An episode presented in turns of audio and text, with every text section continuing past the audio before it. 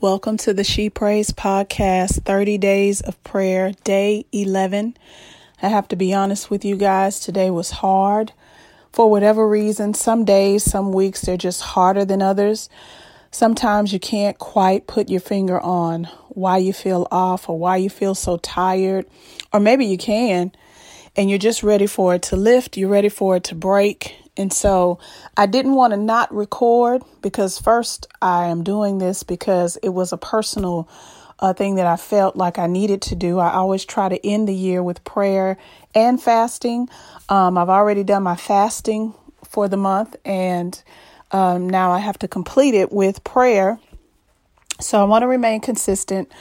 But what I've also learned in this life is that when you don't feel like doing something, that is the very thing that you need to do. Many times when people tell us that something can't be done, it's almost as if now we know we got to get it done. And that's kind of the mentality that I have when it comes to prayer.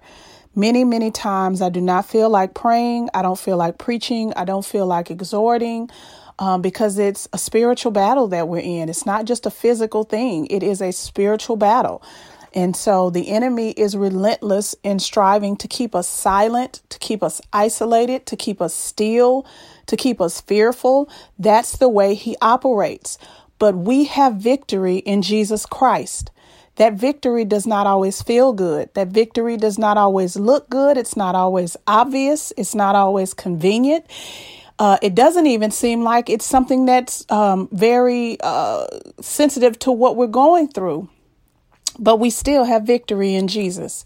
No matter how we feel, no matter how long we pray, no matter how long we study the word, no matter if we feel like it or not, we have victory. So, Father, we thank you for that victory today.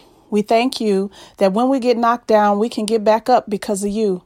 We thank you, Father, that when we are sick in our bodies, we're healed because of you.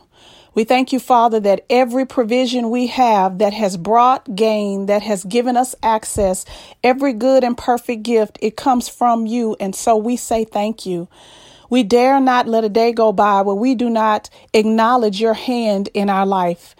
We know, Father, that we are overcomers because we can look back, not just to last year or last month, but just yesterday, many of us overcame. We overcame emotions. We overcame eating this and not that. We overcame paying this bill and putting aside money for savings. We are overcomers. We are above our problems. We are above our pain, and it is because of the blood of Jesus.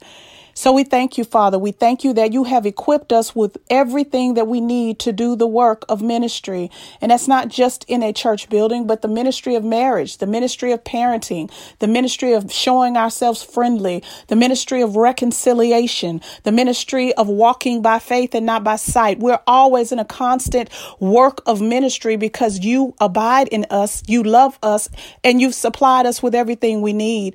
And so, Father, we pray now that we push through this season that we push, that we not get distracted, that we not uh, be uh, despairing in this season. There's always so many reasons to quit. There's so many reasons to stop. There's so many reasons to not go forth with what it is we want to do or what it is you've told us to do. But Father, I pray that you give us a press in this season, a press in this season, not like a season before, but a new press this season, a new perspective this season, a new outlook this season. Many of us are looking around and we're talking too much and we're not talking enough to you. We're looking around at what everybody else is doing, but we're not looking up to you. We're not confessing to you. We're not listening for you. We're not looking for you. We're not waiting on you. We're taking control and we're, and then we look back for you, Father, and that's not how it's supposed to work. And so, Father, I pray that you would forgive us if we've, uh, you know, gotten ahead of you. Forgive us, Father, if we have gotten off the narrow path that leads to life. Forgive us, Father, that when we fell down, we stayed down. Many of us have, have taught, have, have, have tricked ourselves into thinking that we're back up and we're, we're moving again, but really we're not. We haven't really made any changes. We're still afraid. We're still stuck. We're still disappointed. We're still nursing our hurts. We're still hosting pity parties. We're still gossiping. Father, deliver us from the spirit of gossip. Deliver us from having people groups where all we have in common is that thing that we still talk about that happened last month or last year. Deliver us from that need to gossip. Deliver us from that need to want to have a pity party that is rooted in misery. In the name of Jesus, I pray that we leave that stuff in COVID 19, that we press ahead, Father, that we come out of this renewed in the spirit of our minds and hoped in our heart. Help us to push those thoughts out, those wicked imaginations, those, those traps of the enemy, those, the lust of the eye and the lust of the flesh and the pride in one's life, Father. Let us push it aside. Let us tear it down in the name of Jesus and help us to be aware of what we're talking about, what we're doing. Are we really living for you? Have we made excuses? Have we gotten farther and farther away from you? Help us to go deeper in our walk. Help us to do a deep dive into our faith. Renew our hearts, God. Touch those who lead the church. Touch those, Father, who lead their homes. Let your peace abide in their hearts and in their home. Let clarity and direction and understanding abide in their hearts and in their homes. Father, we're all struggling. We're all tired. We all have tough days, tough weeks, tough months, tough years. Collectively, I think everybody could say it's been a tough year. But our faith is tougher. Our God is bigger. Our God is greater.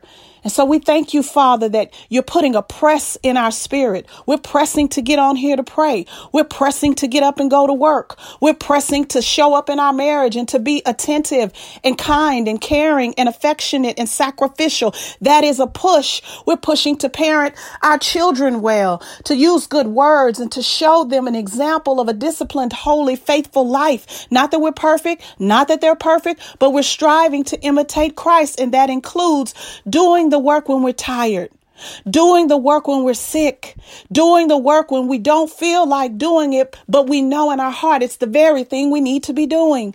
Help us to outgrow selfishness. Help us to outgrow self in the name of Jesus. Society tells you it's all about you, but Christ says, no, it's all about me. You must deny yourself.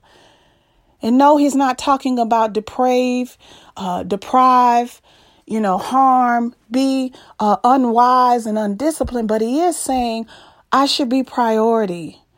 I should be at the top of your list. I should be on the throne of your heart.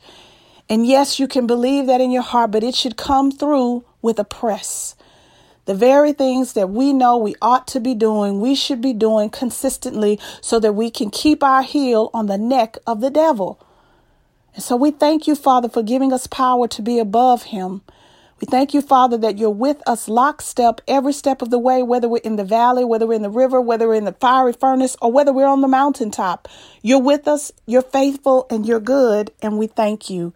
It's in the mighty name of Jesus Christ. We pray this prayer and we seal it in faith, and we say amen. Thank you so much for listening to the She Prays podcast. I'll see you again here tomorrow. God bless you.